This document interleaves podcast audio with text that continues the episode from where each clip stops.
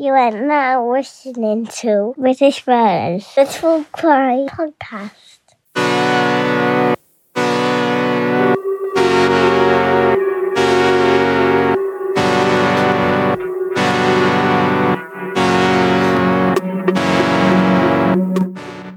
Here we go. I think we're recording now. I believe. Or was that your phone? I'm afraid that the life of an academic, you'll hear sort of lots of email pings this afternoon as I'm being contacted by numerous students. So is that going to be a problem? Do you want me to turn it? Not at all. Not at all, Bob. Not at all. So for people listening, I've got Bob Green with me here. Now you've got a couple of letters after your name, Bob. I do actually, yes, from from the lad, I suppose, who um, failed his 11 plus um, all those years ago. and sort of finally the penny dropped later on in life. So, yes, I, I got the OBE in, in 2008, Services to Forensic Science. Uh, the only thing I, look back on now, I suppose, in with sadness, is that my father wasn't alive to, to see it because, of course, it would have meant more to dad than perhaps it does to me nowadays. Uh, and in fact, I've actually just given the medal away to my, my son. Uh, so it actually means very little after the initial euphoria of actually getting the, the OBE. Uh, then I, I, went on, I, I, thought, I suppose, you know, I'd better, uh, having come from, from the northeast, from the north, as you can, you can tell, back in 1986, I sort of thought, you know, you, would better shape, start shaping up. Um, and so each year I actually went back to uh, to do some further study to the point where I amassed a, you know, some qualifications, realised that actually, you know what, I could do it after all those years. Being told that you, you sort of thought you couldn't do it. Um, so yeah, I got the OBE. Then I, prior to that, I got the, uh, did an MA. Um, I did a, an MSc and a, a couple of professional uh, postgraduate diplomas along the way. Then when I went to the Home Office, um, they said, "Oh, would you like to be um, considered for a placement at St Andrews?" So I thought, well, actually, you know what, they uh, they're paying me uh, to do it. So yes, I went to St Andrews for uh, for a few years. So what's the JP? I did research it. Justice of the Peace, is that right? It is. I've, I've actually latterly stood down a little bit, stood step back from that. Um, essentially because you know I'm, I'm, simply too busy at work nowadays, um, and I got the sense got the sense that there was more and more and more expected of us, which I, I just sort of couldn't keep keep pace with. Okay. So let's go back to the OBE for a second because you're the first guest on the show that's got a title after their name, if you like. Do you call it a title at the end? What's it? What's it called? You know, I, I don't know what they call it. I, have never really thought about it, apart from the, the you know that initial thought of, oh, actually, Dad would have really been quite pleased with this, but uh, sadly he died by then. Yeah, so you got that. So let's say uh, it was on the Queen's uh, birthday honours list of 2008. It was. How does that come about? It's not like the Queen rings you and says, "Bob, do you want an OBE?" Well, I actually, the, the, truth of the matter is that I actually learned back in probably about 19, sorry, back in, in 2007 when my wife, I was actually over in the US hosting a, a conference, but a conference with a little bit of a difference because this conference, they'd, they'd actually run out of money. Um, so I was actually being the, com- you know, the conference chairman and actually operating the slides as well. Uh, and in those days, we used to have the, uh, old technology now, but we had the BlackBerry Anyway, the BlackBerry pinged while I'm in the US, uh, and my wife said, "Oh, you've, you've had a letter from the Prime Minister." Uh, it was uh, Gordon Brown at the time, and so I'm trying to fiddle with the slides. And so this is while you're on stage, you received this message. Well, well, it was actually while I was changing over the slides for, for other oh, people. okay, you know, I was okay, like, I'm with you. The, the on the side kind of thing. doing because we'd run out of money. We were trying to do it on, on a shoestring, really. Okay, I was a jack of all trades. So um, like I say, I, I text back to say, um, well, have you opened it? So next text, uh, no. Well, open it. Uh, and so this this thing went on, uh, and she said, "Oh, you've, you've got this award, um, and uh, you know we've got to tell them literally within a week um, whether you'll accept or not." Well, I was going to be in the US for uh, you know for a few few weeks, so I wasn't actually physically going to get back. So my wife actually rang back, and I, I contacted them when I got back home. It's then a sort of process. Um, goes to the cabinet office. Um, then you sort of put into one or two cohorts, either the, the birthday honours list or the, the, New Year's honours list. And these two cohorts, they try to uh, to manage them so that they, they, have two, what's the word they call them, two ceremonies each each year, and they try to fit you into one of those, whether you got the, the New Year's or the, the birthday honours. Try to fit you into either of those. What's the ceremony like? Oh, it was it was very nice. Um, like, like I said, the, the only um, drawback was that uh, I wish Dad had been there, but um, it was very nice. And, and actually, the, the video that you, you have taken of the, the whole thing, video, that's old, old hat now, it's a CD. And I remember, of course, being a Yorkshireman, balking at the fact that uh, this CD was, I think, about two hundred pounds. uh, it was it was very, naturally, very, yeah. It was very nicely done, um, and um, they follow your your sort of guests, so you have to give them an, an indication of who your guests are, uh, and then they sort of follow them around. So it, it's pieced together with, uh, you know, and it all sort of looks about as if it's about you, when of course it, it isn't. You know, it's lots of people going through at the same time. Do you actually get presented with the physical award by the Queen? Then do you get to meet the Queen? I assume. Yes, yes. In fact, if I can just move away from the screen a bit, here's a picture. I don't know if you can see it there. Oh yeah, cool, nice. a, a picture, uh, and of course, you know, you're given strict instructions of what to do and what not to do. What sort of guidelines do they say? What's bad etiquette with the Queen? You um, you go in, um, uh, you, you're sort of called from the uh, uh, from the, the, corner, effectively as you walk through the, the front doors of Buckingham Palace. Uh, and I suppose you know, looking back on it, who'd have thought that you know the, the, the young lad from Yorkshire would have been walking through the, the gates of Buckingham Palace? So you go up the stairs, guests go to one side, you go up the main stairs, and then you sort of met in in a room, and it's all very well organised, as you'd imagine. But you, you actually see your you don't see your guests at all really uh, until the ceremony is over. You're taken off into a room. They tended to put the, the knighthoods first, so I think they go off into a separate room. Then, quite early on, I think is are the OBEs, uh, and then they actually go through them by by sort of rank order, I suppose. So yeah, I caught a glimpse of my wife as I sort of came through the uh, through the door of the, into this what's the what effectively is the ballroom. Looked across, could see my, my young son fast asleep, and uh, but yeah, um, a nice end, I suppose, to um, you know to a, a good career, I suppose. I'll just ask one last question. What is the bow etiquette? Because there's debates online about how deep do you bow? Do you do a full bow? Do you curtsy? You know, what do you do? Do you get prepped on that? No, well, they, they just sort of say, you know, it, it's just a nod. They, I remember they would say, you know, just, just one, one simple nod will, will be fine. Uh, you address the Queen um, as Her Majesty to start with, and then thereafter, you know, uh, Ma'am. Oh, sorry, Ma'am. I remember them saying Ma'am. rather than Ma'am. Don't, don't say. She doesn't like so it. you see it in the James Bond films as mom, don't you? As opposed Yeah, to no, it is. You, you call it Your Majesty to start with, then then Ma'am thereafter. Okay. Yeah. So let's rewind a little bit. You mentioned that you failed your 11 plus, which is uh, before my time. That I think the 11 plus. Sorry to to mention. what is it? What's the equivalent now? Is it GCSEs? No, it's actually taking it one, one stage back, actually. It was the, the test that got you into grammar schools. We still had the, the remnants of grammar schools Right. days. Um, and, you know, it, it meant that you're going to, you were going to go to a comprehensive school, uh, which I don't think I really, really very well excelled at. And, and so for me, all of this, I suppose, this learning came later on in life.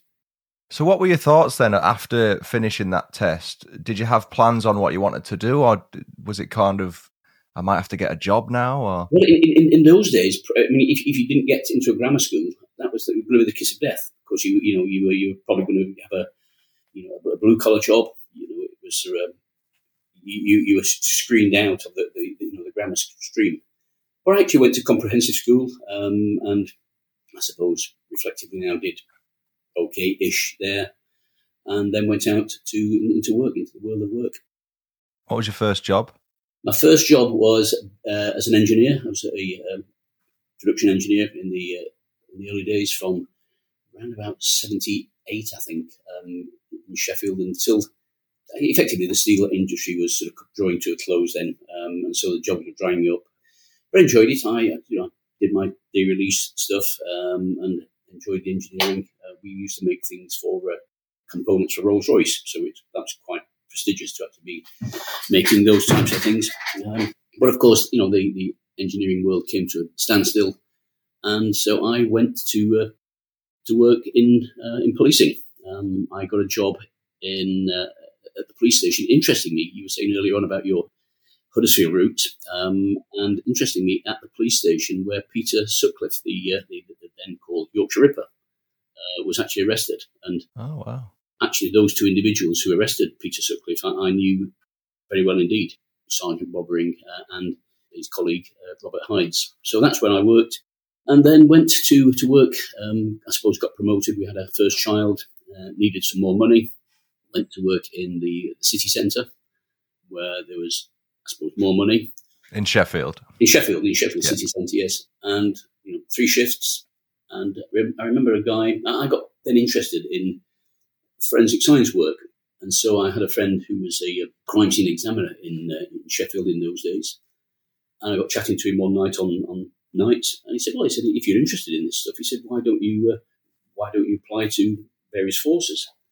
So anyway, when I used to come on nights, we were on opposite shifts. Um, there used to be a magazine where all the sort of police staff used to work, take the, the magazine effectively just for the jobs page. Uh, and Alan, this this guy who was was the, crime scene examiner, had copied the, uh, the page of this uh, magazine, and it was I remember it was, it was one for, for Greater Manchester, and I sort of thought, oh, I don't know, Greater Manchester, no, I'll, I think I'll stay in Sheffield. So anyway, when I met Alan again, um, he said to me, he said, look, how did you get on with that, that job in, in, Manchester? I said, well, I, I wasn't successful. So I, I, really had to tell him a lie, which, which disappointed me, really. You know, I, I, is, is, this guy gone to all the effort to actually get this job application for this job advert for me? So anyway, when the next uh, when he did it again, I thought I can't lie to him again. He, he bought me one for, for Kent, down in Kent Constabulary, down in Maidstone. Yeah. So I thought, well, I, I can't lie to him again. So this is now about 1985 when all of this is happening. So, you know, when Nelson still had his eye uh, in those days. So a long time ago. And so I go for the, uh, I went for the job. Uh, I was sort of shortlisted. Recall ringing Kent Police up to say, look, you know, my, application may be a little bit late. Will you still uh, still consider me? And they told me that they'd had 1,800 applicants. Wow. For, I think, 10 jobs. So, you know, I said, oh, that's the end of it. Um, Odds stacked against you there. And, and we, we just carried on as normal. Then ultimately, it was a long story, but I came for the interview, was home two weeks, got the job, uh, and then thought, mm, actually, what do I do now? So this is by, by this time it's 1986. How old were you at this point? I'm going to say that I'm about um, late 20s, early 30s, something like that. Okay. But the thought of coming to, uh, to Kent had never really crossed my mind. Um, yeah. As the, the, Yorkshire lad, Kent, yeah. where's that? Yeah, I get you. So uh, anyway, um, I, like I say, I got this this job. Tried then desperately to find reasons to back out of it, trying to get reasons to actually not to come um, when I actually got the job. But then thinking it might be the, the start of something great. And, and it, in truth, it was. It was the, the, getting out of that, you know, your, your, natural environment really sort of helped me to to progress. Like I say, when I got to Kent, um, I redid lots of qualifications, and then really got that, that sort of study book uh, again later on in life. How did you adapt to that? Because it seems like a bit of a jump going from potentially not getting into a comprehensive school to going into engineering and then the police side and then going into forensics. It's quite a bizarre journey, if you get me. So, how did you find adapting not only to life in Kent but to the job? Uh, well, I've, I've, always said and, and, still say to my students nowadays that if you're interested in something, you can do anything you want. Uh, you know, providing that that level of interest is there. And I was increasingly interested in forensic science and in, in, in sort of policing in general, uh, but primarily in, in, forensic science and actually how it had been used to, uh, um, you know, to, to, convict some people. In fact, I remember vividly prior to me coming to, to Kent, one of the, very latest cases that not I worked on, but was around when I was working with South Yorkshire Police, and that was the case of Arthur Hutchinson, and he'd murdered a, dreadful murder in in, in Dore in, into Sheffield on the outskirts of Sheffield, um, and you know, listening to the, the detectives sort of talking about how you know this guy had bitten into some cheese, uh, and how they were hoping to, you know, to, to get some evidence from that piece of cheese uh, to actually link the offender back, to link Hutchinson back to the offence, really spawned my my interest. Do you remember the first major case you worked on? So it doesn't have to be a murder case, but when you went down to Kent, what was the first major case you were asked to be a part of? A part of okay, it, it was. Um, I do actually. It was uh, on, on a Saturday. Um, I was working on my own, and it was a uh, a guy who'd been effectively kicked to death in, in an alleyway. When I say kicked to death, he'd been very ser- seriously assaulted, kicked, and uh, he'd actually gone to ha- gone to the hospital overnight. He'd walked, you know, he'd had a beating. He'd walked into the into the ambulance, and during the night, he'd actually taken a turn for the worse. Um, so he'd actually died in hospital, and of course, the, the, scene itself hadn't been very well preserved because you know, it was an assault and actually not a murder at that time. Had it, you know, had he died at the scene, probably people would have cordoned the scene off a little bit more uh, uh, more effectively than we did. And so I remember working working on, on that case, um, and very very sad. Um, and looking back and reflecting back, I mean, this, that guy essentially had been attacked because he was gay. He'd been kicked to death because he was gay. Now, you know, that's going back to 1986, 87. You know, and thank God, you know, attitudes are, have changed, are starting to change uh, because it, it was dreadfully sad. Yeah, I can't imagine being in such a junior level of the role. So within you know the first couple of years, and it must have always been in the back of your mind thinking I could work on some pretty major cases here. What, what do you think the most major case was? The most well known? Um, I worked on the the Deal barracks bombing. Okay, that was very early on in my career. I can't quite remember when that was now, but very early on in my career, uh, Deal, the Deal bombing. Latterly, toward the, uh, I suppose toward the, the end of my operational career, I worked on the uh, it's called the road rage incident, road rage, road rage case at the time. The the, the offender um, prison was the guy called Kenneth Noye. Person I'm sure uh, listeners will, will know. Kenneth Noye was the uh, uh, the murderer. He, he, murdered Stephen Cameron, uh, a, a, young lad, stabbed him in, near to Swanley on the M2 roundabout near Swanley.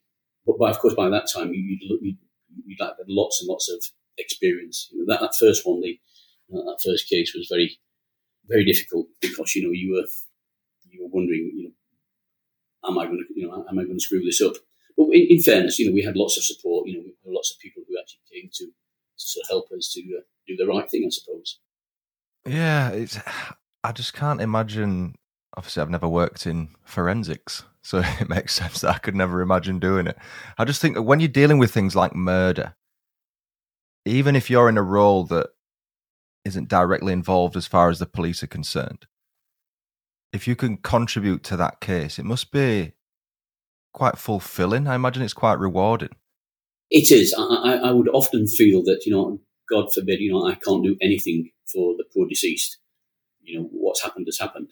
But I can do my damned best to actually make sure that the, perpetrator is, um, brought to justice and you know, the, the, word used nowadays, of course, is closure to victims. I'm never quite sure what, what closure to victims means, but uh, whether that helps at all, I, I, don't know. But essentially, just to, to do your best and really not let the side down. Has there been a situation where you felt I'm not actually able to assist you in not as much as you wouldn't be able to do what they requested, but it hasn't come to anything that's led to a development in the case? Often, um, very often is that that's the case because, of course, you know you those people who actually watch CSI, you know, I often say to, to my students at Kent, you know, we the, the storyline follows very very smoothly, doesn't it? You know, you can actually follow the, the, the story. Well, with, with major crimes, and in fact, to some extent, with, with minor crimes, the more volume crimes, it's not that sort of linear process. Things sort of move. You know, things change. What, what was the hot topic one day, the hot clue one day, is not the, the hot clue the, the following day. So you you know when you're dealing with these cases, you never really, really know what's around the corner. Uh, again, one classic case. I mean, can, can, I tell you about it now, or would you like me to come on to it later on? Crack on. I'm happy to hear. Okay. Well, uh, it was. This is going back toward the, the end of my my operational career. Prior to me joining the, uh, the forensic science service, uh, like I said, I, would restudied, retrained, and got a job ultimately with the forensic science service in uh, in London. Uh, so just prior to that, on the 20, 20th of November 1996, it was, I'm just looking at old copies of my, my diary here. I was asked to, to uh, by that time I'd been promoted. I was asked by one of the people who worked with me, I always say with rather than for, but she, she worked with me. And she said, Bob, it was about 10 o'clock at night. She said, Bob, can you come to this particular address? She said, because no one is reading this correctly. It was an old guy, an elderly man who'd been found dead been found with a dressing gown cord tied around his neck, and it wasn't being taken serious as seriously as she thought it should have been. And she was absolutely right, because of course the, the officers who'd attended, and I, again this figure was still burned into my mind. Um, there were 16 officers who actually had a little trip through that scene to see what was 16. happening. 16. Wow. Um, I suppose nowadays you'd have trouble to actually get 16 police officers together. but, uh, uh, but there were 16 who actually traipsed through that scene, which again caused problems further down the track. But the, the scene was that it was an elderly man, a, a lovely guy, father, grandfather, um, who was found dead in his in his house, and he'd, uh, he'd, he'd got a dressing gown cord tied around his, his neck. Um, just by the front door, um, there were drops of blood, vertical drops of blood, like a nosebleed type drop of blood, and his glasses were, were knocked off. Like I said, you, you really never know what's going to be around the corner. So eventually, as part of the, the initial actions we did that night, we made a photographic record of the, the scene. We took some, some video of the, uh, the entire house at the time. And then the idea was to actually leave the poor deceased in situ. He'd been, of course, certified dead, um, but we were going to re- regroup the following morning and uh, gather additional specialists around it, people like blood pattern analysts, that type of thing. So as I was taking the, um, uh, the photographs, I, I, noticed a cigarette end. This guy, I should say at this point, uh, was an avid gun collector. Uh, he collected guns, and I was actually murdered for his collection of weapons. But up in the attic, the, the sort of garret room of this very big Victorian house, was his uh, ammunition box where he actually kept all of his black powder. He, he reloaded his his cartridges. So at the side of this, the, the, the, course, the lock was off, um, and uh, there was this black powder inside. A number of weapons had been stolen from the, the room downstairs. So the, the, motive, of course, obviously was, was, robbery. And then seeing this this cigarette end at the side of this this ammunition box, uh, and thinking, well, no one would smoke around you know, live yeah. powder. Uh, nevertheless, you know, this guy also, I mean, even more, this this guy had a, a distinguished military career, uh, so he would have never smoked around that. So very often, very quickly, that was the, the burning clue. But remember that this is now 1996. The DNA database had gone live only the year before, yeah, 1995. So we're really at the, the early end of forensic science, but very early end of probably DNA profiling. So very quickly we, we sent off the, the cigarette end to the laboratory. It came back as a, really a full profile. Uh, so we actually got a full DNA profile from that cigarette end, but sadly no match. No match, of course, at that stage because the offender, the suspect, should we call him at this stage, was not actually on the database. Now, moving, you know, cutting a very, very long story short, um, eventually this guy is arrested and two weeks previous, it turned out that he'd actually gone to this person's address, the, the old person's uh, address, and he passed himself off as a solicitor. Um, and so we, we sort of thought, well, actually, we, when we actually went, went to the, offender's uh, address, um, what would he actually wear if he was trying to pass himself off as a solicitor? We seized a uh, like a Crombie overcoat, uh, which bore no obvious signs of blood, showed no obvious signs of blood. But when we looked at it in a little small makeshift, I suppose, laboratory in those days. We got a reaction to the possible presence of some blood. We sent that off, and actually, that was the final piece of the jigsaw. We got the DNA match by that time on the, the cigarette end. Because, of course, once he was arrested, you get the match on the cigarette end.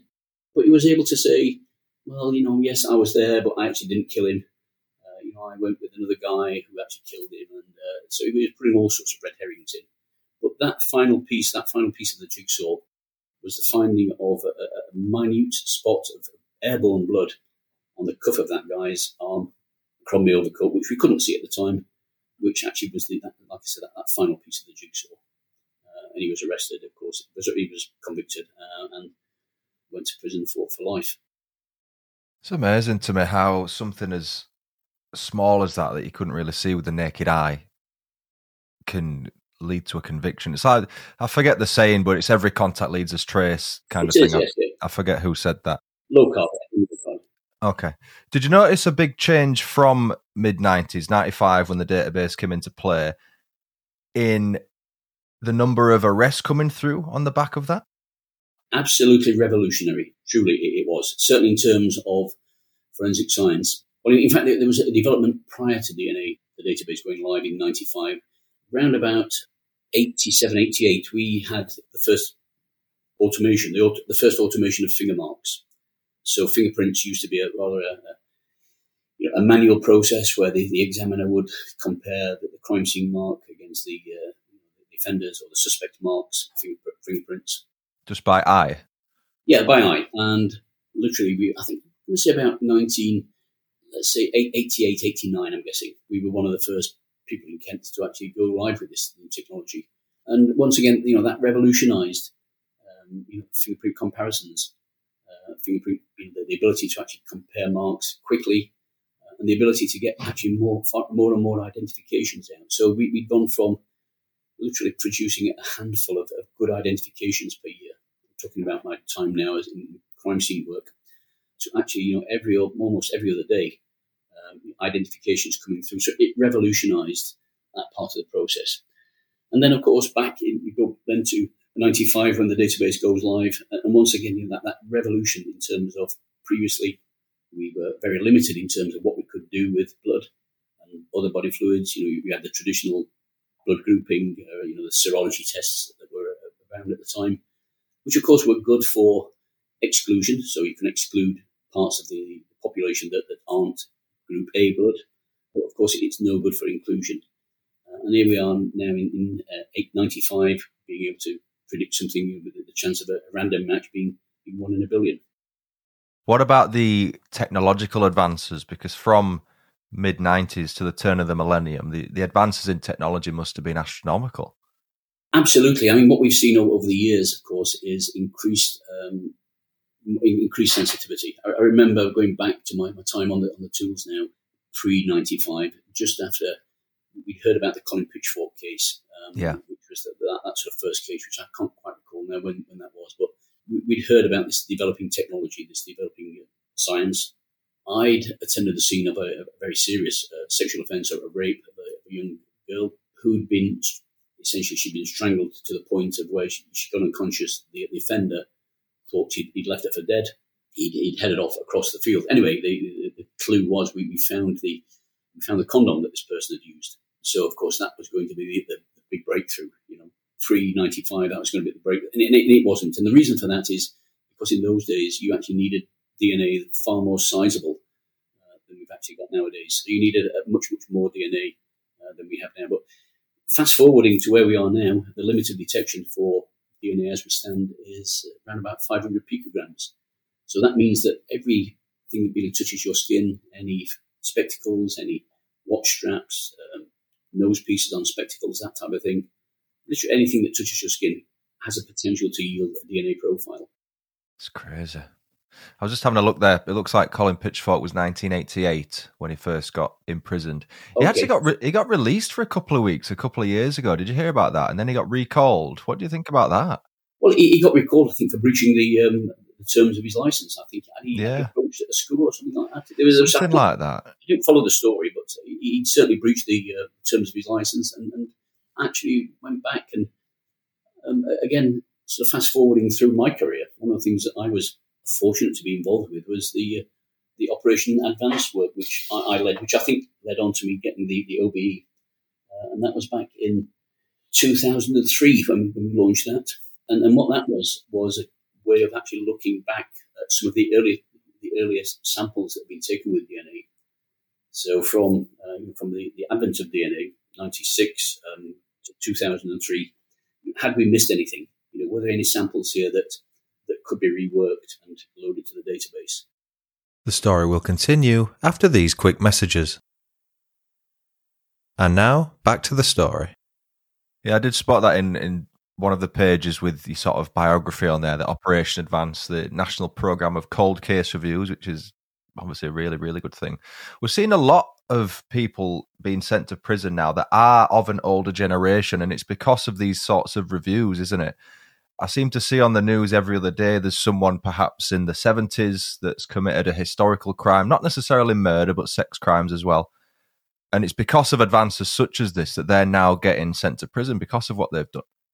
Absolutely. I mean, we, we found a, a, few things really. One was that, that these people who commit violent sexual offences, they don't often desist. You know, just think of people like Jimmy Savile, you know, they, they carry on right into late adulthood. So that they continue to to offend. And you, you're absolutely correct, absolutely correct there when you say, you know, about, you know, I suppose it's. I remember part of the Operation Advance work, we got chance, the honour, I suppose, of speaking to lots and lots of female victims who thought their cases had been, been long since forgotten about. And some of them would, would, would tell you that, uh, you know, she said, well, I'm actually glad that, you know, that the, the, fear now is being turned back onto the offenders. She said, you know, because for, for 20 years, you know, I've carried out this on, you know, in, inwardly to think, actually, you know, is this the guy who is I'm sitting next to on the bus? So, you know, the, even though it's, it's 20 odd years on, it still has, it resonates with that sort of the victims. And of course, the thing that we, we almost never need to, to forget is that these people will often continue to commit further offences. So, you know, there's a, big story to tell there in terms of you know, did we miss an opportunity? Could we have acted sooner? And therefore, you know, would that person not then have re-victimized other people? Yeah, do you know the? You might not have necessarily worked on it, but the David Fuller case. That was a cold case where, well, I say a cold, it was unsolved, I guess. He murdered two women in, I want to say the 80s. It was. It was. It was as soon as I. It was almost immediately as I joined Kent. Um, okay. Yeah. So sort of mid to mid to late eighties then. Yes. And then in what twenty, maybe 17, 18, he gets arrested. But then they find something that wasn't expected. They go into his house potentially to rule him out of two murders, and they find all these images of him doing things to to dead bodies. Corpses, mm. Yeah, with corpses. Yeah. What's the strangest, maybe twist? I suppose that where there's something that's come out of the blue on something you've worked on. So maybe you're working on one thing, but it revealed something that was absolutely out of left field. On the spot there, I, I think. Let, let me just try to think. But while I am thinking, let me, like I said to you before, you, you really never know what's around the corner. You know, we, we didn't expect that the cigarette end. We didn't expect the blood spot on the, uh, on, on, the, on the cover of that coat. But when I'd first joined Kent, one of the first cases was was back in the, 90s, I'm guessing, early 90s, and it, it was the, the murder of Alan Lepard. And Alan had been, been murdered on his doorstep in, in Monkton. And of course, that was in the days where you know, we, we, didn't have any ANPR or automatic number plate recognition, no CCTV, no DNA database. And his murder was, his murderer was um, effectively evaded justice for, you know, the case is still unsolved.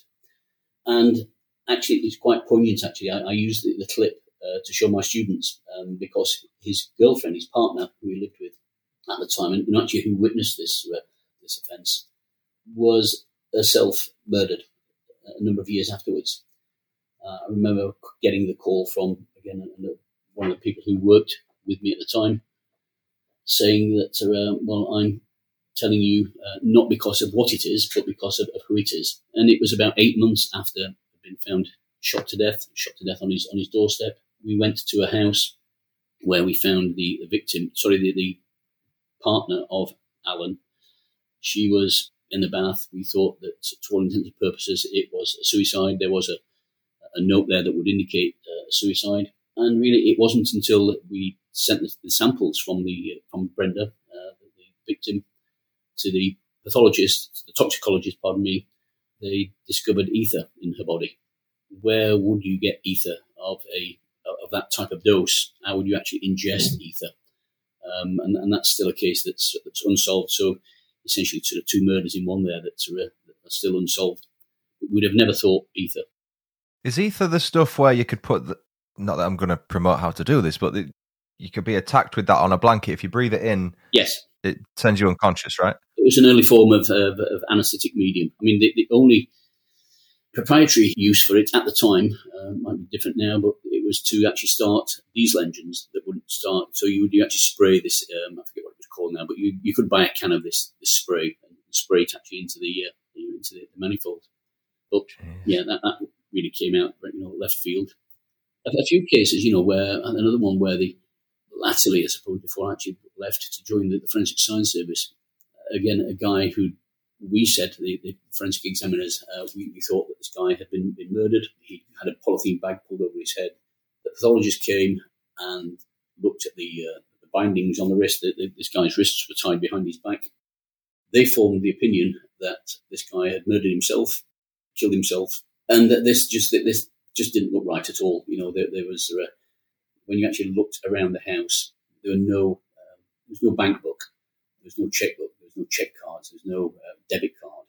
So we, I suppose, we stuck to our guns. Although the senior investigator at the time uh, said that actually, you know, this is a, you know, if the pathologist says that this guy could have tied these ligatures himself, and this could have just been a, you know, I suppose, a, a, sex game gone wrong, then you know we're, we're happy to go with that.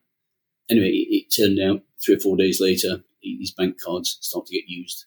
Three or four days later, after his death, so we were right. Wow, is that intuition? Do you think? Do you get a lot of intuition working cases like those? I think I think you do. I think you get to a point where you know initially going back to my time now in '86, you know you were you were taught to, to pick this up, pick that up, do as you're told, do things very methodically, and then actually as you develop your, your own skills, you do start to get you know that sort of sixth sense. But of course, by that time, you know, '86 to uh, the best part of 13 years, uh, you would be examining probably upwards of a thousand cases per year. Wow, not, not all not all serious crimes, of course, but, uh, but within that you know, there would be three or four you know, really who you know tricky murders uh, to, to examine. So in the forensic science service, then we briefly chatted about it before we started recording. But Ray Fysh, one of my previous guests, who you're sure. aware of, what was your interaction uh, with Ray? How did you know? Obviously, work for the same government company, but uh, Ray was um, a very able. When I first met Ray, he was uh, and is a very able, very competent, and qualified toxicologist in, his own right. But the forensic science service, round about the time really of go back probably to the Chillenden murders, which I can't quite recall when they were now, but the forensic science service had, with the support of the Association of Chief Police Officers, had put together this idea that we should have a specialist advisor. We should have someone from the laboratory who can advise actually on specialized laboratory techniques that can be done in the laboratory uh, and not necessarily out at the scene. So Ray became a specialist advisor. He became our specialist advisor. So Ray and I would work together. Um, me, of course, representing the prosecution aspects, the, you know, the, policing aspects at the time, and Ray doing the you know liaising with the laboratory, liaising with scientists in the, in the lab about what could and couldn't be done. But very, very, uh, a very able guy, uh, and actually the guy who uh, I suppose, got me interested in, um, in actually taking a job in the forensic science service. Like I say, that by that time, I'd, um, I suppose, caught the study bug, uh, born again academic. So I was studying quite heavily. We'd run a number of projects in conjunction with the forensic science service and, and others. And he rang me one day um, and said, uh, "Oh, I've just been to a meeting today." He said, "We were talking about you. Um, you know, you fancy uh, if you see a job advertised, you fancy having a, you know, applying for it. So I did, and that's how I actually got my foot in the door of the forensic science service. What were your thoughts when it dissolved in 2012? Ray certainly wasn't happy about it. It was an absolute travesty. It was a travesty for, for no good reason at all, and it will serve no one uh, any good. Um, it's dreadful. That doesn't mean to say, of course, that the, the private sector suppliers have not stepped up to the mark they have. You know, I think we have a, forensic science profession that's the, the envy of the world still. But um, you know, to actually pull that, the rug on on that flagship um, organisation, I remember being invited when I went to the Home Office, being invited one year to to David Blunkett's Christmas party, uh, and knowing his private secretary quite well. Of course, having had a drink by that time, he said, "Oh, he said, um, you know, come and tell David what you know what, what we think about uh, forensic science." And uh, went across to to see him. Uh, I said, well, you know, you do realise, Home Secretary by that time, Home Secretary, that uh, the, the, forensic science in the UK, we're, we're, the NASA of forensic science. I mean, don't know what we are now, but we're certainly not the NASA of forensic science. But it, it was dreadful. It was the thought of, I mean, if you actually look at trying to run criminal justice on, on a profit basis and trying to sort of say such nonsensical things as, you know, the Forensic Science Service was losing a million pounds was it a million pounds a week or a month or something like that? How much of the other parts of the criminal justice process lose similar amounts and, and more money? Forensic science is very, very cost effective. Yeah, it baffles me that it happened, and you know, for all the reasons you've just said there, Ray, as well. So once that ends, then what's your transition like into working at the university? Was that something that you were doing before, or did you have it in, in your head you wanted to do that at some point? Well, I, no, I'd actually started. Well, actually, when I worked for the, the, Forensic Science Service, I was very, very proud to, to, work for the FSS. then was approached by the University of Kent, where, where I am now, approached by them to uh, help to set up their, their forensic science degree program. Would I come along and, and chat to them? Uh, so I, I, did. But of course, just a fractional appointment. So I used to teach just one, I think six weeks per, per year, it was, uh, just one semester's worth of, uh, of one, one module in one semester. And the idea behind, in the back of my mind, was always to, when I sort of stop working in the Home Office or Forensic Science Service, to actually come more back to sort of full time academic life. And that's how it, how it happened. I started part time, then I left the Home Office back in 2010. And then I came here sort of full time and thoroughly enjoy you know, the interaction with the students. Love, you know, love, you know, working with new students, working with them to to inspire them, I suppose, to, to you know, with, with the, the, use of forensic science, to inspire people to actually study science more, uh, more broadly.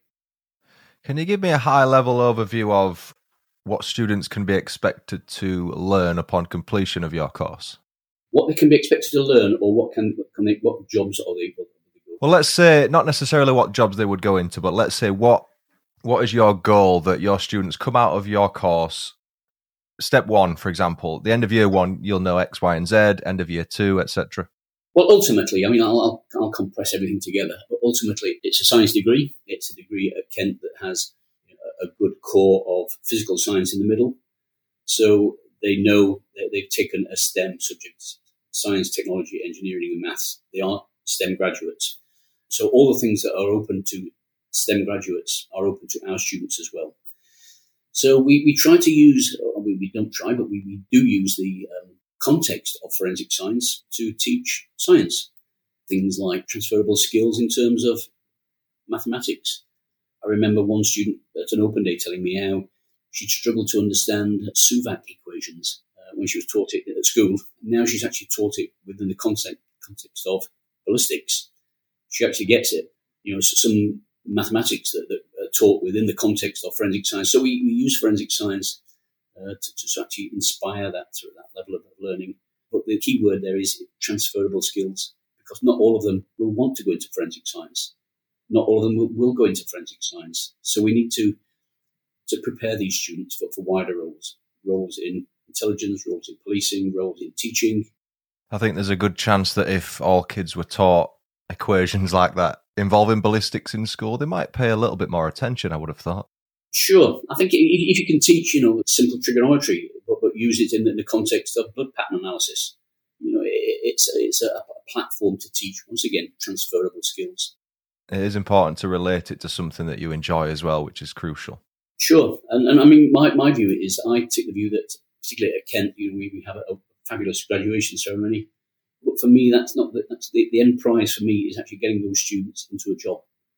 It's actually what job am I preparing these students for, and, and starting that process very early on. Because of course, not, not all of them want to work in forensic science. We have lots of good students who go on to work in intelligence, in policing. But those who do go into forensic science, how can we prepare them best to do that? And then by, by actually looking at the, you know, that, that, the end prize being the, the job, you can actually then start to sort of take back, take a step back and reflect. Well, actually, am I doing my very best to prepare these students? And so, looking at that, you know, that, that next step on really gets you to to reflect: Are you doing the best by these these students? And, and, and I'm, I'm convinced that we are. I was looking as well. It, more recently, it looks like you're sort of a bit of a world traveller and a public speaker, as it were. You're getting all over the shop: Abu Dhabi, India, Egypt and stuff? What, what's where's all this come from? Well, I mean, I'll sort of pick them off bit, bit by bit. Um, the, the Egypt work was, um, you know, I suppose as your career grows, you get to become more known. And I was asked by the European Commission if I would sort of help to lead a, a piece of work with the, the, Egyptian Forensic Medical Authority um, in Cairo, in, both, both in Cairo and uh, around Egypt. And it was on the back of the, the uprisings were just uh, starting to die down a little bit. So we, we went to, to Cairo and Alexandria and all sorts of places. And um, it was about, you know, how can we prepare these, these countries better for essentially things like mass disasters? Our time in Egypt was at a period, of course, when, you know, pathology services were just almost collapsing, uh, you know, because we got to, you know, far too many sadly far too many victims than that could be coped with.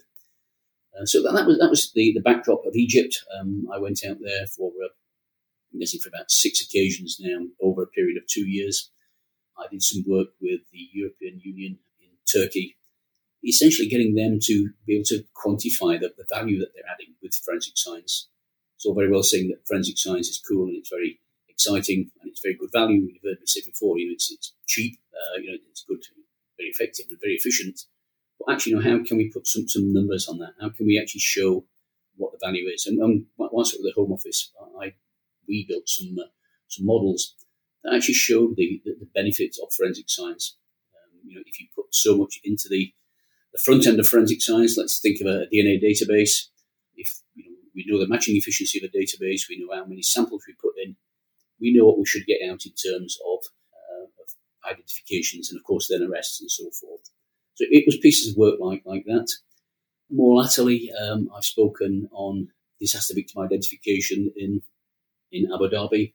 And effectively, that was a reflection on you know, my, time in, in Sheffield um, from you know, those very early days, that the Hillsborough disaster, going all the way through to uh, you know to, to the, the, Manchester disaster, to uh, the Herald of Free Enterprise sinking, which I was was in Kent when I when I was there, and um, it happened in Kent, pardon me, when, when I was there. Um, then moving all the way forward to Grenfell Tower, and saying, you know, actually, guys, there's some recurring themes here. You know, we, we don't, despite the fact that we're making massive advances in forensic science, we don't seem to be getting much better in, in organising these types of events, these uh, cases.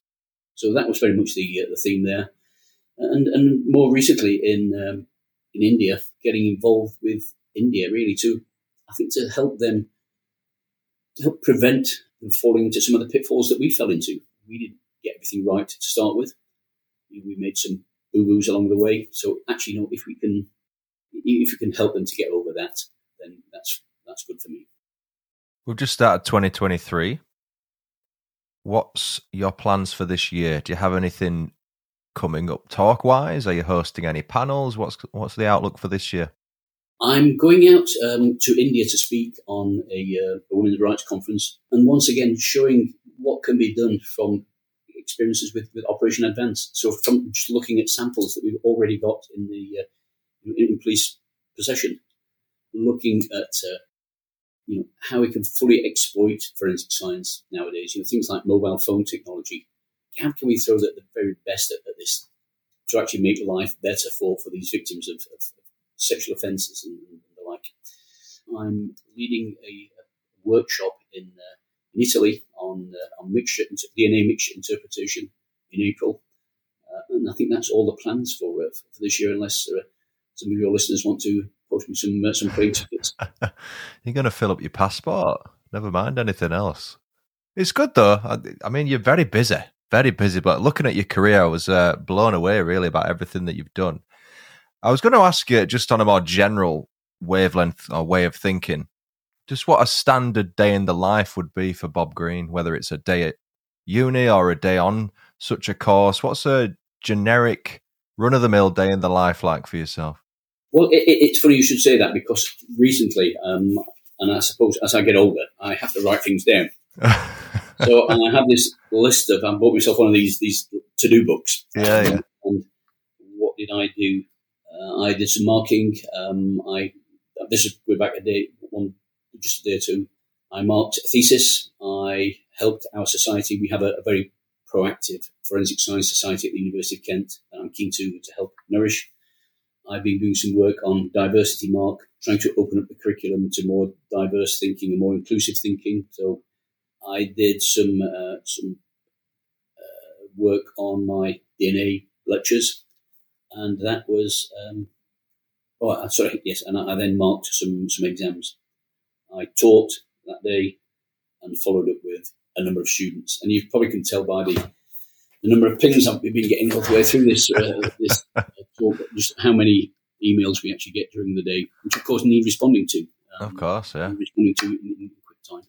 So, apart from all the academic stuff that you're doing, the traveling, do you get much chance to just unwind? And you know, what do you like to do in your spare time? I like my, my family. The, the older I've got, I, I treasure my my family.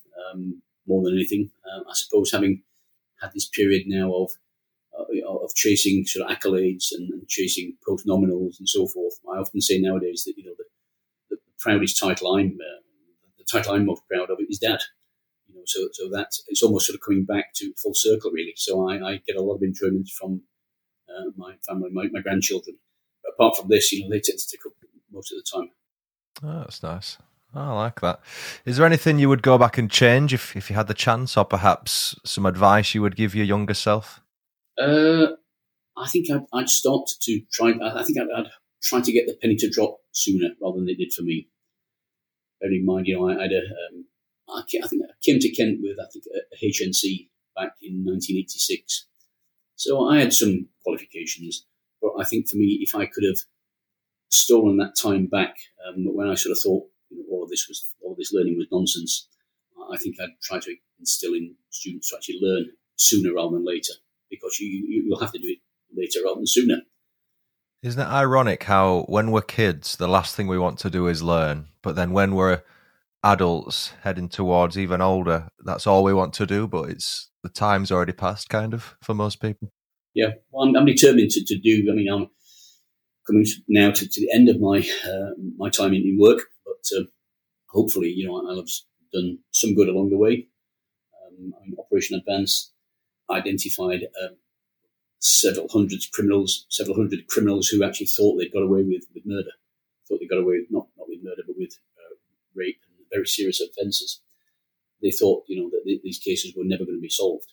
Uh, so that was a real highlight for me. The real highlight nowadays, of course, is working with the students, actually seeing when you know the, the pennies dropped, telling them very candidly, actually, you know, what, what happened to me, you know, replaying your life, saying to them, don't fall into the, the same mistakes that I made.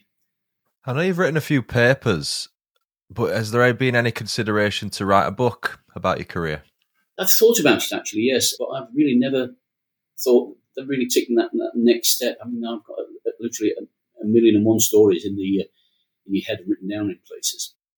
I think it would be interesting. I bet some publishers would be interested. You should speak to Ray. I, am a little bit humble. Um, so you sort of part of you sort of thinks, well, you know, would anybody be interested in this? They would. And Trust then of course they would. Know, you know, I, I gave you my synopsis of a typical day in the life of an academic. And I just think, actually, you know, where where would I actually get the time to actually sit down and, yeah. and actually write this?